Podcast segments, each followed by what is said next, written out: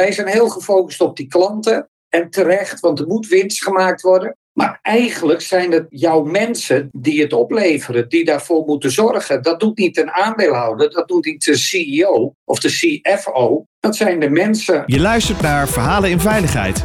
Deze podcast brengt verhalen over veiligheid samen van de mensen die het doen.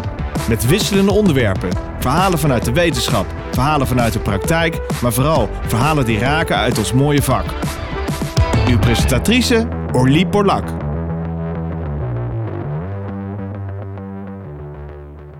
Welkom eh, luisteraars. Het is weer uh, tijd voor een uh, mooie podcast. Ik zit natuurlijk niet alleen in de studio. Ik zit in de studio met Paul Terwol. En Paul is adviseur en spreker. Ooit is hij begonnen als jurist. Maar terwijl hij dat werk deed, kwam hij erachter dat het eigenlijk gewoon over mensen gaat. En dat als je mensen wil helpen, je dat beter aan de voorkant kan doen dan achteraf als de problemen er zijn. Daarnaast is Paul ook auteur. En daarom is hij ook hier in de studio. En vandaag gaan wij het hebben over zijn nieuwste boek, Profitabiliteit. Paul, welkom. Hartstikke leuk dat je er bent. Leuk om uh, te mogen komen. Ja, ik struikelde gewoon al bijna over het woord. De luisteraar denkt, wat is dit? Nou ja, weet je, het leuke is, soms moet je iets nieuws verzinnen om ook de aandacht erop te vestigen. En dat is wat ik hier heb willen doen. We hebben het heel vaak over profit. En dat gaat over winst, over geld. Terwijl het Nederlands woord profijt ook bestaat. Maar daar doen we niks mee. Dat is zo'n soort ouderwets woord geworden. Van ja, dat levert ons allemaal profijt op. En toen hebben we in 2018, 19 tijdens een workshop met de klanten, het ontwerpatelier zoals wij dat noemen, waarbij we kijken wat kun je nou ontwikkelen, vernieuwen, bedachten we het woord profitabiliteit. En dat heb ik maar eens een keer vastgelegd. Dus als merknaam. En ja, toen vond ook de uitgever eigenlijk dit wel een mooie titel voor het boek, want het valt op. Ja, maar ik denk dat je er ook wel een beetje een filosofisch idee bij dat woord hebt. Dat woord bestaat nog niet, die heb jij verzonnen. Maar daar heb je ook wel een, gevoel bij, lijkt mij. Ja, weet je, ik doe ook veel in het buitenland. Ik treed ook in het buitenland veel podcasts op dit moment. En dan heb je het altijd over profitability. En die term, die, wij zijn erg verengels, dus die kom ik in alle jaarverslagen wel tegen. En dan gaat het over de EBITDA. En altijd gaat het over geld. Altijd over de aandeelhouderswaarde. Wat levert het de aandeelhouder op? Terwijl je steeds meer ziet in onze wereld, in ons West-Europa, dat winst leuk is, maar dat het toch eigenlijk ook over welzijn van mensen gaat. En dat we eigenlijk gewoon eens serieus moeten kijken naar van wat kunnen we voor mensen betekenen. Wat levert een mens op? En het grappige is, al het onderzoek wereldwijd toont aan dat als je goed voor mensen bent, dat zij goed voor jou zijn. En we weten dat allemaal wel. Zelfs Richard Branson heeft dat als zijn slogan gebruikt van I don't take care of my customers, I only take care of my employees. They will take care of my customers. En dan zie je dat de employee experience belangrijker is en vooraf gaat aan de customer experience. En wij zijn heel gefocust op die klanten. En terecht, want er moet winst gemaakt worden. Maar eigenlijk zijn het jouw mensen die het opleveren, die daarvoor moeten zorgen. Dat doet niet een aandeelhouder, dat doet niet de CEO of de CFO. Dat zijn de mensen. En ja, dan kom je op Rijnlands organiseren met Mathieu Weggeman, Jaap Peters. En dan zie je dat de professional aan de voorkant staat. Die heeft contact met de klant. Jij wil in een winkel goed bejegend worden. Je wil bij een callcenter goed bejegend worden. Wat je ook doet bij een bank, alles gaat het erom om die voorste linie, diegene die het werk doet naar de klant, dat je die centraal gaat zetten. En dat je die goed in zijn vel laat zitten en niet laat struikelen en onderuit laat gaan. En ja, daar hoort het woord profijt van, want daar hebben we allemaal voordeel van. Worden we allemaal beter van. En ook de maatschappij en de natuur een beetje. Dus het gaat ook richting duurzaamheid. Denk je dat deze nieuwe kijk op medewerkers wordt getriggerd door de hedendaagse arbeidskrapte? Ja, ik denk dat het de wal keert het schip op dit moment. Kijk, heel lang, en toen Taylor begon met human resources, toen had je gewoon op iedere vacature had je drie, vier, vijf mensen die in de rij stonden te wachten. Die tijd is veranderd. Aan de andere kant wil wel wat nuanceren, want er wordt gedaan alsof er een krapte is op de arbeidsmarkt. We hebben nog steeds meer mensen die aan het werk gaan. Alleen het aantal vacatures stijgt harder dan het aantal mensen dat aan het werk kan. Dus er is geen krimp in de werknemers, er is nog steeds groei. Alleen steeds meer arbeidsmarktdeskundigen zeggen dat we op ja, een beetje onjuiste functies zitten. Dus dat we functies hebben in bedrijven die eigenlijk er niet toe doen. Die gestaft zijn, die heel groot geworden zijn en waar we heel veel mensen mee bezighouden. Terwijl die eigenlijk misschien meer het productieve en het echte werk moeten doen. Dus weer die voorste linie vergroten en niet de facilitaire stafdiensten steeds ruimer en groter maken, maar die mensen naar voren zetten naar waar ze echt nodig zijn. Dus je ziet wel, er is een schaarste op de arbeidsmarkt. En dat betekent dat we ook zijn gaan kijken, moeten we niet wat beter voor die mensen zorgen? Want als iemand bij jou vertrekt,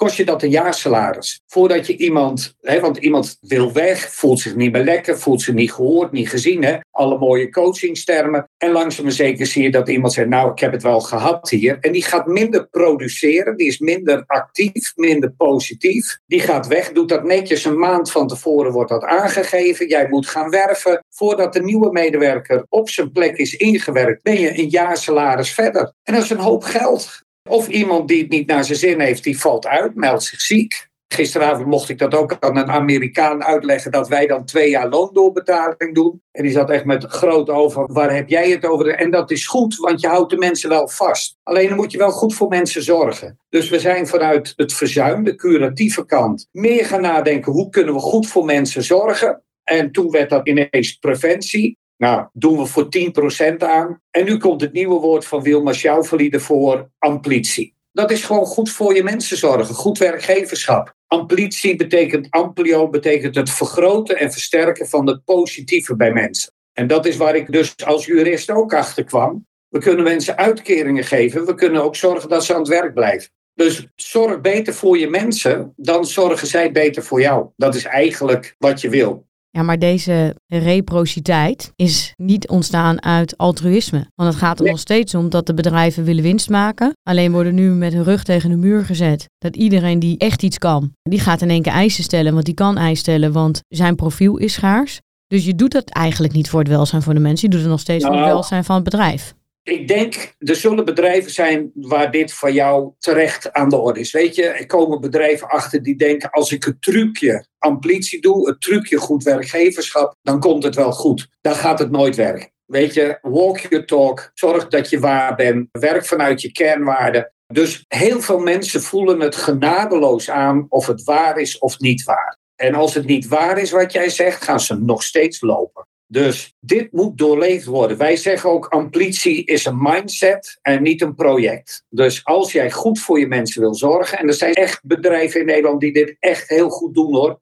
En die hebben ook tuurlijk uit welbegrepen eigenbelang, zoals Schauffele het noemde toen hij mijn boek las. Tuurlijk zit er eigenbelang. Je wil continuïteit, dus moet je winst maken. Ik vind daar ook niks mis mee. Alleen het moet niet ten koste gaan van de medewerkers en dan gaat het over de human resources, terwijl we het gewoon over mensen hebben. Dus ik denk dat de woorden ertoe doen, de mindset doet ertoe. En als je daardoor voordelen hebt voor mensen en de organisatie, dan vind ik dat fantastisch. Ik heb liever in de zorg, hè, waar geen winst gemaakt hoeft te worden, maar wel voor de continuïteit gezorgd moet worden, dat mensen met plezier in hun lijf aan het werk gaan en niet ten onder gaan aan werkdruk. Want werkdruk is heel subjectief. Maar mensen hebben er wel allemaal last van. Dan moeten we daar wat aan doen met z'n allen. Nou, maar ik hoor je verschillende dingen zeggen. Ik hoor je zeggen dat je winstgevendheid niet ten koste wil laten gaan van het welzijn van medewerkers. Nou, volgens mij, ik ken geen gevallen waarbij je grote commerciële multinationals hebben die ten koste van de welzijn van medewerkers hun winst maken. Ik zie juist in bedrijfsleven dat mensen gewoon een 40-urige werkweek draaien, daar allerlei secundaire arbeidsvoorwaarden voor hebben, heel erg goed voor ze wordt gezorgd. Ik denk dat als we het hebben over ten koste gaan van, vind je die vooral in de publieke sector, die geen winstoogmerk heeft, maar gewoon eigenlijk moet roeien met de riemen die ze hebben. En elke cent die uitgegeven is, kunnen ze niet aan iets anders uitgeven. Volgens mij speelt daar dan wat anders dan die winstgevendheid. Ik denk dat het niet helemaal zo is. Vanochtend nog een artikel in de krant over Amazon, die bezig is om de logaritme aan te passen en daar mensen gewoon voor misbruikt en dat zogenaamd die zelfstandig laten zijn. Ik denk niet dat veel bedrijven het opzettelijk doen, maar ik ken schoonmaakbedrijven, ik ken uitzendbureaus en dan niet de grote jongens met de mooie reclameslogans, waar het gaat om je krijgt een goed salaris, je krijgt een goede secundaire arbeidsvoorwaarden, maar voor de mens en vooral de privémens, omgangsvormen, mantelzorg, nu de financiële problemen, die dan zeggen, ja sorry, dat is niet mijn pakje. Doen ze dat bewust? Dat denk ik niet. Ik denk niet dat we in Nederland veel bedrijven zullen tegenkomen die opzettelijk niet goed zijn voor de mensen. Maar ik ken wel heel veel bedrijven waar niet zo goed gezorgd wordt voor de mensen als je het hebt over de mens zelf. Die moeten komen, die moeten hun werk doen. En daar wordt wel eens gebruik gemaakt van mensen. Weer, ik vind het niet erg dat mensen hard werken, want ik ben de eerste die gaat zeggen: als jij een arbeidsovereenkomst tekent, dan zeg je ik kan en ik wil. En dan moet je dan ook doen. Maar we hebben heel veel onderzoek waaruit blijkt dat op het moment dat je ook dat extra doet voor de mensen, en vooral voor de jongere generatie, die gaan niet meer alleen voor geld, die gaan ook voor zingeving, voor de bedoeling van wat ze aan het doen zijn. Dan merk ik dat je daar een stapje extra moet lopen. En of dat een ziekenhuis is, of het is een schoonmaakbedrijf of een productiebedrijf, daar zit niet veel verschil. Ik kom echt bij grote bedrijven, en ik ga geen namen noemen, want als het niet goed gaat, dan is dat vervelend die nu vragen van, joh Paul, in ons soort werk redden we het niet alleen maar met een goed salaris, goede secundaire arbeidsvoorwaarden. Wij moeten wat extra doen. En vooral mensen op een oudere leeftijd en de jonkies, die hebben andere belangen dan alleen maar geld. Dus ja, tussen de 25 en 40 zou je eigenlijk meer geld moeten verdienen, het Zweedse model. En dan daarna wat minder. Want dan heb je de hoogste uitgaven. Maar er is meer dan alleen werken en op kantoor zijn en productief zijn. Het gaat ook om beleving, het gaat over doelstellingen, je erbij voelen, gevoel van autonomie. Wij noemen dat het ABCD'tje van bevlogenheid. Dat speelt echt voor mensen. Mensen zoeken meer dan alleen maar ik kom werken, ik zit in een box, ik doe mijn uren en dan klaar. Maar als we even teruggaan naar die uh, schoonmakers. Kunt je afvragen, wat hebben die te willen? Hebben die zoveel keuze dat zij een vuist kunnen maken voor hun eigen welzijn? Of mogen zij blij zijn dat ze deze baan hebben gehad of hebben gekregen? En je kunt je ook afvragen, de bedrijven die dus niet gedwongen worden door een bepaalde arbeidskrapte, dat zijn ook misschien wel de bedrijven die wat kleiner zijn. Ik, hoor jou bedrijfjes noemen een beetje soort papa-mama kantoortjes. Zijn die gewoon nog niet zo ver in hun ontwikkeling? Hebben die zelf in hun bedrijf al voldoende ruimte om andere dingen te doen dan eigenlijk gewoon het geld binnenhalen wat ze echt nodig hebben voor het salaris? Hè? Als het water aan je lippen staat, en het is al best wel een moeilijke markt, competitieve markt, ja, heb je dan wel als ondernemer, een klein MKB met 10 man personeel, de ruimte om te zeggen, joh, weet je, we gaan lekker mindful zijn. We gaan naar de sportschool toe. Weet je wat jij doet? Je gaat gewoon een uur eerder naar huis, dan kan je voor je moeder zorgen.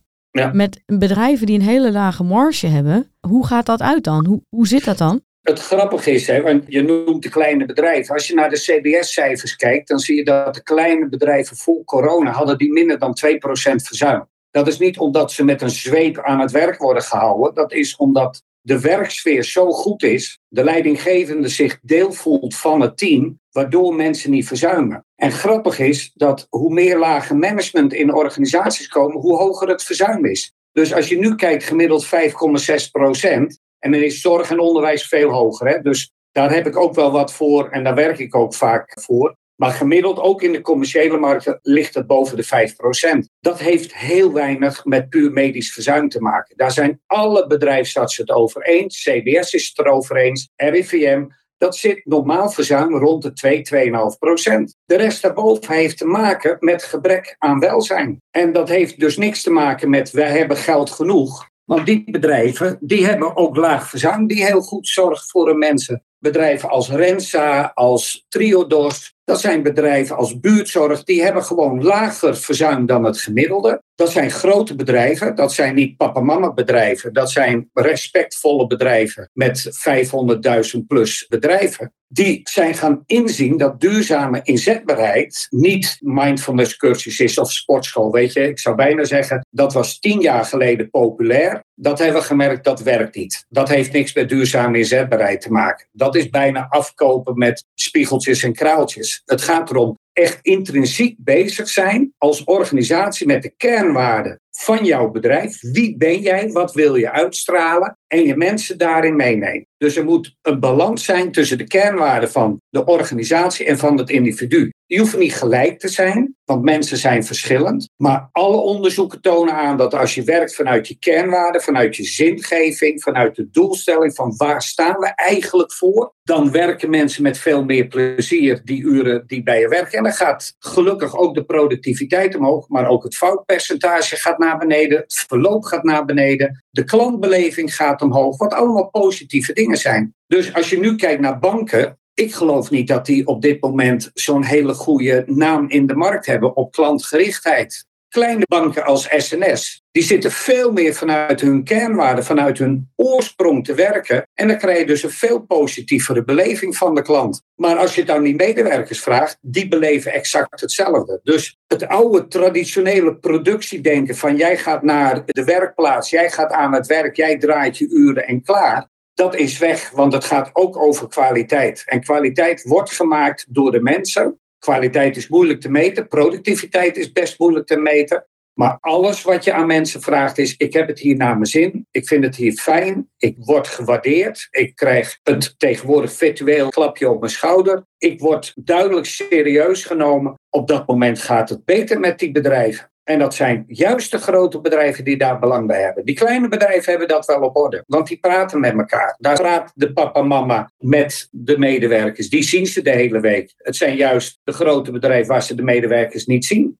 En je noemde eerder Amazon, maar dat is een Amerikaans voorbeeld. Heb je ook Nederlandse voorbeelden waarbij je zegt dat is een groot bedrijf, maar die zien de mensen niet? Nou, ik zei op banken, daar vind ik het op dit moment wel een issue. En het grappige is, dat hoor je van binnenuit, terwijl ze naar buiten toe een prachtig verhaal hebben. Maar zowel ABN als Rabobank, daar hoor ik de verhalen van mensen die daar werken, dat doordat er veel minder klantbeleving is, alles vanuit protocollen gaat, allemaal vanuit richtlijnen die zogenaamd vanuit Europa, vanuit de Europese bank en de Nederlandse bank wordt neergezet, dat de hele klantbeleving gewoon weg is. Dus die zitten meer te checken dan dat ze met mensen bezig zijn. En heel veel mensen willen gewoon met mensen werken. En je gaf het daar met schoonmaakbedrijven. Ik zie schoonmaakbedrijven die nu eisen dat medewerkers gedurende kantoortijd hun werk mogen doen. Dus die lopen rond. En die zijn ook aan het werk. En die hoeven niet te wachten tot de laatste medewerker weg is. Waardoor ze in x minuten het werk moeten doen. Die vijf minuten regel die we ook in de thuiszorg hebben. Die bestond ook in de schoonmaak. Die komt daar vandaan die is daar bedacht. En steeds meer bedrijven zeggen van nee, dat zijn volwaardige mensen. Die mogen ook op de werkvloer lopen en die doen ook extra dingen. Die zorgen dat het koffiezetapparaat gevuld is. Die zorgen dat de printer klaar is. Die halen de prullenbak leeg. Dus je ziet steeds meer beweging komen. En ik las vanochtend een artikel van de CHRO van Triodos, die ook zegt: zolang wij blijven praten over human resources, hebben we het over productiefactoren en niet over mensen. En dat moeten we loslaten. En dan denk ik, fijn dat nou ook eens een keer iemand van zo'n grote bank in Nederland, hè, die heel groen en duurzaam is, ook dat naar buiten durft te brengen. Ook vanuit zijn eigen bedrijf. En ook constateert dat de samenleving daar nog niet helemaal klaar voor is. Dus winst, ja, continuïteit, absoluut. Maar als er behoefte is aan meer mensen, zullen we die mensen productiever moeten maken en niet meer uren moeten laten maken. Het onderzoek uit Engeland toont dat ook aan. Het gaat niet over uren draaien. Het gaat erover, kunnen we ze op een slimmere manier inzetten en geven we ze meer ruimte om zichzelf te zijn en te ontspannen. En dat is ook welzijn. Dus hoe zou jouw ideale werkweek eruit zien dan? Want je zegt, er wil ook ruimte voor uh, rust en ontspanning. Maar wat betekent dat voor je werkweek dan? Nou ja, het betekent in ieder geval dat je duidelijke grenzen hebt aan wanneer jij inzetbaar bent of niet. Kijk, ik kan makkelijk mijn eigen uren inzetten. Ik kan dat zelf bepalen. Dat doe ik al 25 jaar. En ook daarvoor zat ik bij een werkgever, Capgemini, die mij best daar de ruimte voor gaf. Maar het moest wel productief zijn. Dus ik heb al in de jaren 90 geleerd dat als jij je output haalt, en dat was voor ons uren maken en declarabel zijn, dan had je in de inrichting, de vormgeving heel veel ruimte. Dat heb je als zelfstandig ook. Als jij op een kantoor zit, of je werkt in de zorg of in het onderwijs, dan zie je dat je heel weinig ruimte hebt om dat zelf in te vullen. Dan moet je, als je dat bepaalt, als je aangeeft, jij moet gewoon van een dienstdraai van 8 tot 1, moet je kijken hoe je daar omheen zorgt dat mensen die ruimte krijgen om zichzelf te zijn. Dat betekent ook niet bellen, mailen buiten werktijd. Tenzij er brand is, dan kun je dat doen. Maar ik zie dat er bijna een soort 24 uur reactie moet zijn.